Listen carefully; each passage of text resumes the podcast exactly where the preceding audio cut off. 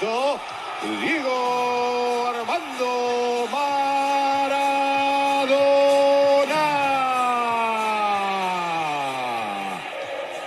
La pelota la clavó en el ángulo.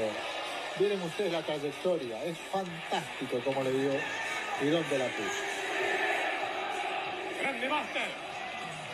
Yo creo que quiere el cambio, Diego. Está pidiendo el cambio desesperado. Με ήχους από Μαραντόνα μπαίνουμε και στο σημερινό επεισόδιο του podcast Περότα Libre, επεισόδιο νούμερο 59, όπου κάνουμε μια βουτιά στην ιστορία και πάμε πίσω στο 1950 και στη μεταπολεμική Ιουκοσλαβία του Τίτο, εκεί που το πρώτο παδικό κίνημα των Βαλκανίων, η Τορσίδα, βρέθηκαν στο στόχαστρο για υποκίνηση εθνικιστικής βίας σε ένα παιχνίδι μεταξύ της Χάιντουκ και του Ερυθρού Αστέρα στο σπλίτ της Κροατίας.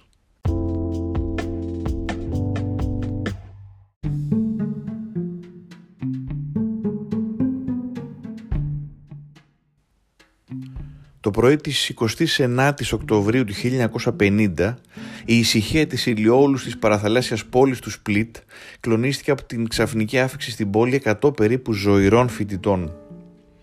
Μόλις είχαν κατέβει από ένα τρένο από το Ζάγκρεπ και διέσχιζαν την πόλη προς το στάδιο Στάρι Πλάτς, χτυπούσαν τύμπανα, ηχούσαν δυνατά τις τρομπέτες, φωνές, πανηγύρια, συνθήματα, δονούσαν τον κροατικό ουρανό.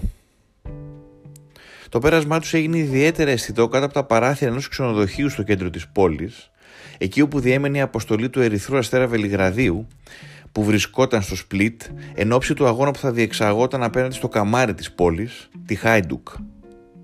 Οι φασαριώζοι σπουδαστές έφεραν σημαίες με το χαρακτηριστικό λευκό της ομάδας της Δαλματίας, έχοντας το όνομα Τορσίδα, ένα όνομα πρωτοφανές, εξωτικό για τη μουντάδα των Βαλκανίων. Το γκρουπ αυτών των οπαδών είχε δημιουργηθεί λίγες μέρες νωρίτερα εν ώψη εκείνου του παιχνιδιού. Η επιλογή του ονόματος ήταν στενά συνδεδεμένη με το ασυνήθιστο τρόπο με τον οποίο είχαν επιλέξει να υποστηρίζουν την αγαπημένη τους ομάδα, οι Τορσίδας, οι οργανωμένοι δηλαδή οπαδοί της Εθνικής Βραζιλίας, οι οποίοι έγιναν διάσημοι να την υφήλω μεταπολεμικά για την παθιασμένη υποστήριξή τους στη Σελεσάο κατά τη διάρκεια του παγκοσμίου κυπέλου που είχε φιλοξενήσει η χώρα της Νότιας Αμερικής λίγους μήνες πιο πριν. Αν και τα Βαλκάνια σίγουρα δεν ήταν άγνωστα για το φανατισμό των οπαδών των ομάδων της ενιαίας Ιουκοσλαβίας, μια τέτοια εικόνα ήταν εντελώς ασυνήθιστη για τους μπαρουτοκαπνισμένους Σέρβους και Κροάτες. Η ιδέα της δημιουργίας της Τορσίδα ανήκει στον 21χρονο νεαρό Βιέτσες Λαβζουβέλα. Με καταγωγή από το νησί Κορτσούλα, στα ανοιχτά της Δαλματίας, ο Ζουβέλα ήταν παθιασμένος οπαδός της Χάιντουκ. Είχε μετακομίσει στο Ζάγκρεπ για να σπουδάσει ναυπηγός, όπως πολλοί άλλοι συμπατριώτες του. Ο Ζουβέλα είχε πάντα μια αρκετά επαναστατική ψυχή.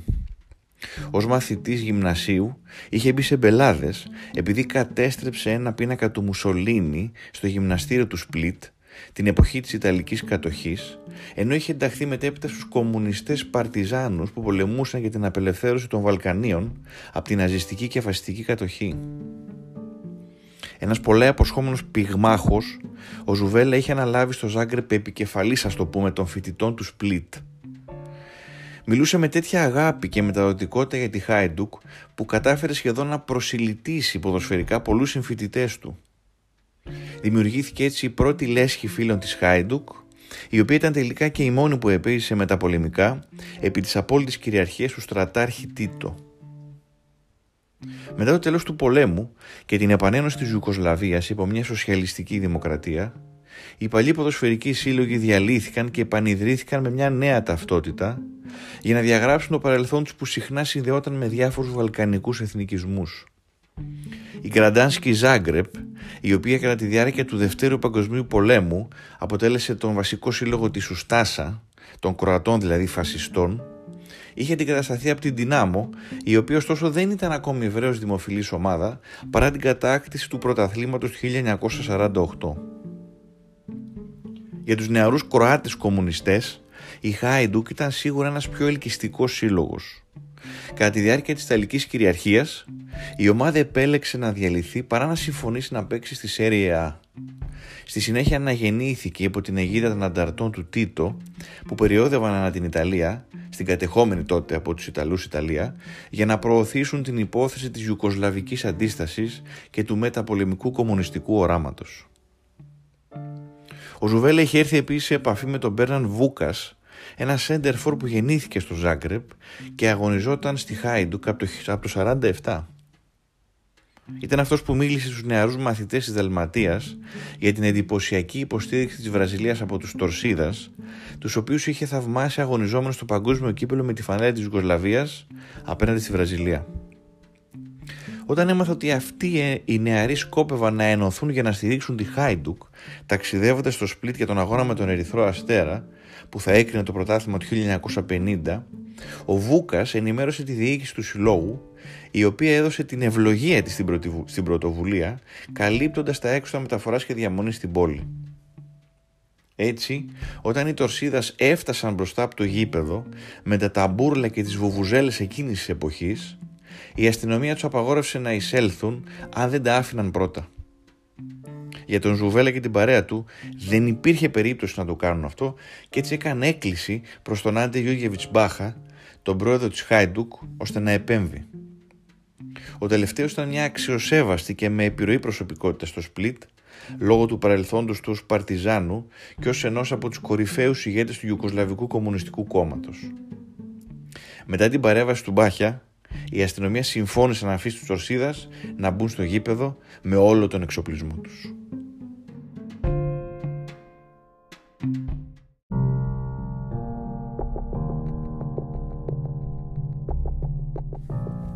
Ο Τίτο είχε μεγάλα σχέδια για την Ιουγκοσλαβία. Η ιδέα του ήταν να δημιουργήσει μια ενωμένη χώρα, στην οποία η κοινή σοσιαλιστική ιδέα θα μπορούσε να υπερκεράσει τις εθνικιστικές συγκρούσεις που έβγαιναν ξανά στην επιφάνεια και που είχαν στο πρόσφατο παρελθόν βυθίσει τα Βαλκάνια σε συγκρούσεις μέσα από ένοπλες ομάδες, όπως οι Κροάτες της Ουστάσα και οι Σέρβοι Τσέτνικ. Η αναδιάρθρωση των ποδοσφαιρικών συλλόγων εξυπηρετούσε αυτόν ακριβώς το σκοπό, ωστόσο από την πρώτη στιγμή οι Κροάτες οπαδοί στάθηκαν απέναντι σε αυτή την πολιτική και μίλησαν για διαφορετική προσέγγιση μεταξύ των ομάδων τους και των σερβικών ομάδων όπως η BSK Βελιγραδίου. Ο σύλλογος πρωτεύουσας που προηγουμένως είχε συνδεθεί με τους Τσέτνικ είχε αλλάξει το όνομά του μετά τον πόλεμο σε Μέταλατς ανακηρύσσοντας μάλιστα τον Τίτο σε επίτιμο πρόεδρο του συλλόγου. Η ομάδα δεν είχε αλλάξει ούτε τη φανέλα της, ούτε τους παίχτες της και στο τέλος του 1950 ανέκτησε την παλιά ονομασία της, δηλαδή το BSK Beograd. Οι άλλες Ιουκοσλαβικές εθνοτικές ομάδες αμφισβήτησαν τον υπερβολικό συγκεντρωτισμό της πολιτικής εξουσίας στο Βελιγράδι και αυτή η σύγκρουση αποτυπώθηκε έντονα στο ποδόσφαιρο, δεδομένου μάλιστα ότι η Κροατία ήταν η περιοχή της Ιουκοσλαβίας με τη μεγαλύτερη και πιο σταθερή παράδοση στο άθλημα. Ήταν λοιπόν προφανές ότι ο αγώνας πρωταθλήματος της Χάιντουκ με τον Ερυθρό Αστέρα ήταν κάτι περισσότερο από ένας απλός ποδοσφαιρικός αγώνας. Και η εγκάρδια υποστήριξη των Τορσίδα κατέληξε να φουντώσει περαιτέρω τα πνεύματα, βοηθώντας την πυροδότηση της εθνικιστικής σύγκρουσης. Σε ένα σημείο του αγώνα, το αστέρι της Χάιντουκ, Φράνιε Μάτοσιτ, γρονθοκόπησε τον αντίπαλό του Μπόσκο Στάνκοβιτς και έκτοτε το παιχνίδι έγινε ροντέο. Οι Κροάτες λίγο αργότερα άνοιξαν το σκορ και οι οπαδοί εισέβαλαν στον αγωνιστικό χώρο για να πανηγυρίσουν, αναγκάζοντας τις αρχές να διακόψουν το παιχνίδι. Ο θρίαμβο της Χάιντουκ γιορτάστηκε με ένα τεράστιο πάρτι στην πλατεία της πόλης, με ένα μέλος των Τορσίδα, τον Ζάρκο Στίγκλιτς, να ανεβαίνει σε ένα μπαλκόνι για να διαβάσει δυνατά μια νεκρολογία του Ερυθρού Αστέρα, με υποτιμητικά σχόλια για τους παίχτες της ομάδας. Το επόμενο πρωί, η Μπόρμπα η μεγαλύτερη σε κυκλοφορία εφημερίδα της χώρας καταδίκασε σκληρά τη συμπεριφορά των κρατών οπαδών με ένα πύρινο άρθρο, μιλώντας για ντροπιαστική συμπεριφορά των Τορσίδας. Με το κεντρικό της άρθρο, η εφημερίδα ανέφερε ότι οι Κροάτες οπαδοί εκφόβησαν το διαιτητή για να επηρεάσουν το αποτέλεσμα του αγώνα, καταγγέλλοντας και τη διοίκηση της Χάιντουκ που έδωσε τη στήριξή της στους ταραχοποιούς, όπως ονόμασε τους Τορσίδα. Το θέμα ξέφυγε από το ποδόσφαιρο και εισήλθε στο πεδίο της πολιτικής με τον Μίλο Βαντίλας έναν από τους πιο στενούς συνεργάτες του Τίτο να διατάζει τη σύσταση εξεταστικής επιτροπής για να ρίξει φως στην υπόθεση. Στο μεταξύ, μετά την επιστροφή του στο Ζάγκρεπ, τα μέλη της Τορσίδα έγιναν δεκτά σαν ήρωες από ένα πλήθος που ζητοκράβγαζε, το οποίο περιλάμβανε επίσης πολλούς οπαδούς της Δυνάμο, της μεγάλης αντιπάλου της Χάιντουκ δηλαδή, αλλά και προσωπικότητες συνδεδεμένες με τους φασίστες της Ουστάσα. Ο ενθουσιασμός για τη νίκη επί του Ερυθρού Αστέρα είχε οδηγήσει σε μια σιωπηρή αδελφοποίηση μεταξύ τους Σπλίτ και του Ζάγκρεπ, της Χάιντουκ και της Δυνάμο, δύο πόλεων ενωμένων από την κοινή κροατική υπόθεση ενάντια στους Σέρβους, με εκατοντάδες οπαδούς της Χάιντουκ να σπέβδουν να συγχαίρουν με επιστολές τους στη διοίκηση της ομάδας για τη στήριξη όσων οπαδών βρέθηκαν στο Σπλίτ. Ενώπιον της Εξεταστικής Επιτροπής, ο Γιώργια Βατσμπάχα, πρόεδρος της Χάιντουκ, προσπάθησε να ρίξει τους τόνους και να δικαιολογήσει τον ενθουσιασμό και το πάθος των Κροατών εξαπολύοντας παράλληλα επίθεση στον σερβικό τύπο για εθνικιστική και αντικροατική συμπεριφορά. Ήταν ωστόσο ξεκάθαρο από την αρχή ότι το πολιτικό κλίμα δεν ήταν ευνοϊκό για την Τορσίδα, με τα μέλη της Επιτροπής να επιμένουν ότι η Χάιντουκ εκτρέφει φασίστες στην Κερκίδα. Σταδιακά, η έρευνα βάθινε και ήρθαν στην επιφάνεια στοιχεία που συνέδεαν πυρήνες των Τορσίδας με τα ναζιστικά SS κατά τη διάρκεια του Δευτέρου Παγκοσμίου Πολέμου, αλλά και του Ήβιτσα Γκρούμπισιτς, γραμματέα της Χάιντουκ, ο οποίος δεν ήταν μέλος του Κομμουνιστικού Κόμματος, αλλά ήταν κοντά σε ένα κροατικό πολιτικό σχηματισμό που εμπνεόταν από εθνικιστικές ιδέες και ο οποίος είχε τεθεί πρόσφατα εκτός νόμου από τον στρατάρχη Τίτο.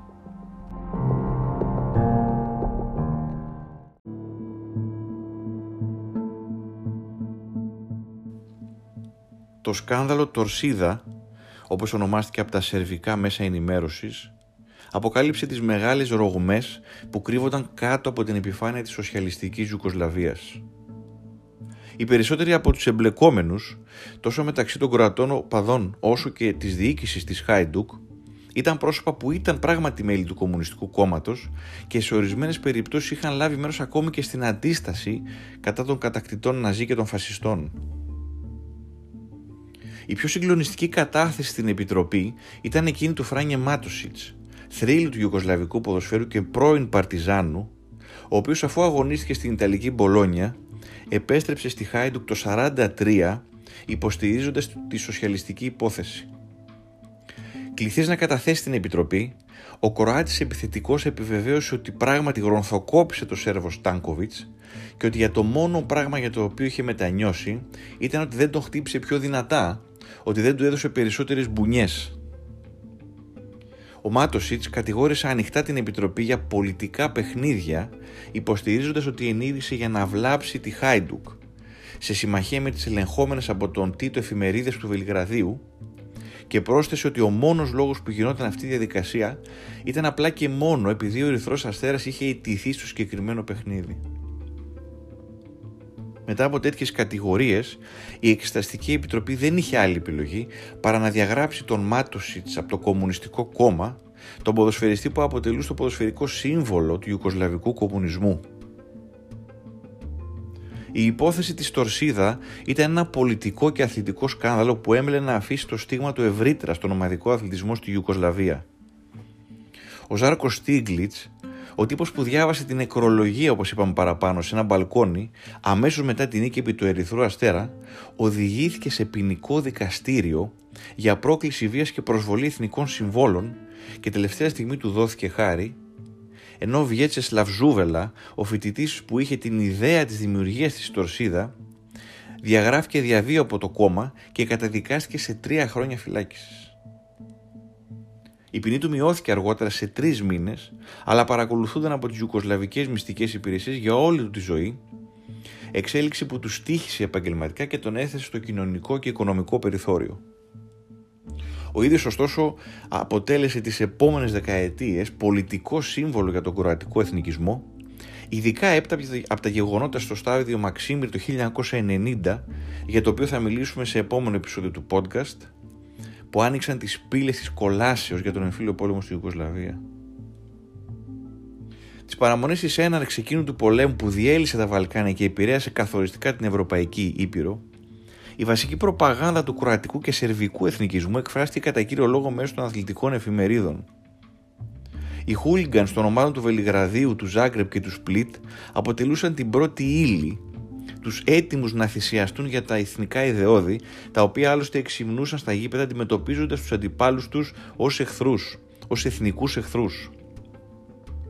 Κάπως έτσι ο Σφαγέας Αρκάν στρατολόγησε μέσα από τις τάξεις των οπαδών του Ερυθρού Αστέρα αυτούς που μετέπειτα θα στελέχωναν τις διάσημες Τίγρη. Την περίοδο που προηγήθηκε της σύραξης και υπό συνθήκε εθνικιστικής έξαρσης, οι οπαδοί των δύο ομάδων του Βελιγραδίου, του Αστέρα δηλαδή και της Παρτίζαν, έπαψαν τις μεταξύ τους συγκρούσεις και επιδόθηκαν μέσω συνθημάτων σε ένα διαγωνισμό εθνικής συνείδησης με σκοπό να αποδείξουν ο ένας τον άλλον το μέγεθος του πατριωτισμού τους. Το ίδιο συνέβαινε και στην Κροατία μεταξύ των οπαδών της Δυνάμω και της Χάιντουκ. Οι εθνικιστικοί κύκλοι και οι δυσόδεις αντιλήψεις και επιδιώξεις τους είχαν έτοιμους στους στρατούς τους, όπως συνέβη και στις μέρες μας, με τη δολοφονία του Μιχάλη Κατσουρί στη Νέα Φιλαδέλφια από χέρι οπαδού της Δυνάμω, για να έρθουν έπειτα μερίδα οπαδών της Χάιντουκ και να πάρουν το μέρος των συμπατριωτών τους σε ένα εθνικιστικό κρεσέντο που μόνο το ποδόσφαιρο δεν αφορά.